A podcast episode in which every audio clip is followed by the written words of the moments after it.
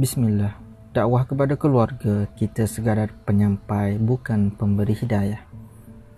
Janganlah orang lain, para nabi dan rasul pun sama sekali tidak berupaya memberi hidayah kepada ibu, bapa, isteri, anak dan kerabat terdekat mereka. Begitu juga mereka sedikit pun tidak berupaya menyelamatkan kaum kerabat mereka daripada terkena azab Allah Subhanahu taala. Ini kerana kuasa memberi hidayah dan jaminan keselamatan serta kemuliaan adalah milik hak mutlak Allah SWT firmannya. Sungguhnya kamu tidak akan dapat memberi hidayah kepada orang yang kamu kasihi Tetapi Allah memberi hidayah kepada orang yang dia kehendaki.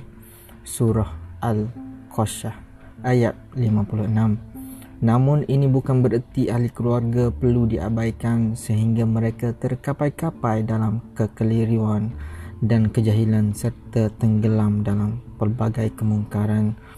Dakwah tetap disampaikan kepada mereka sama ada melalui lisan maupun perbuatan dengan menunjukkan teladan yang baik.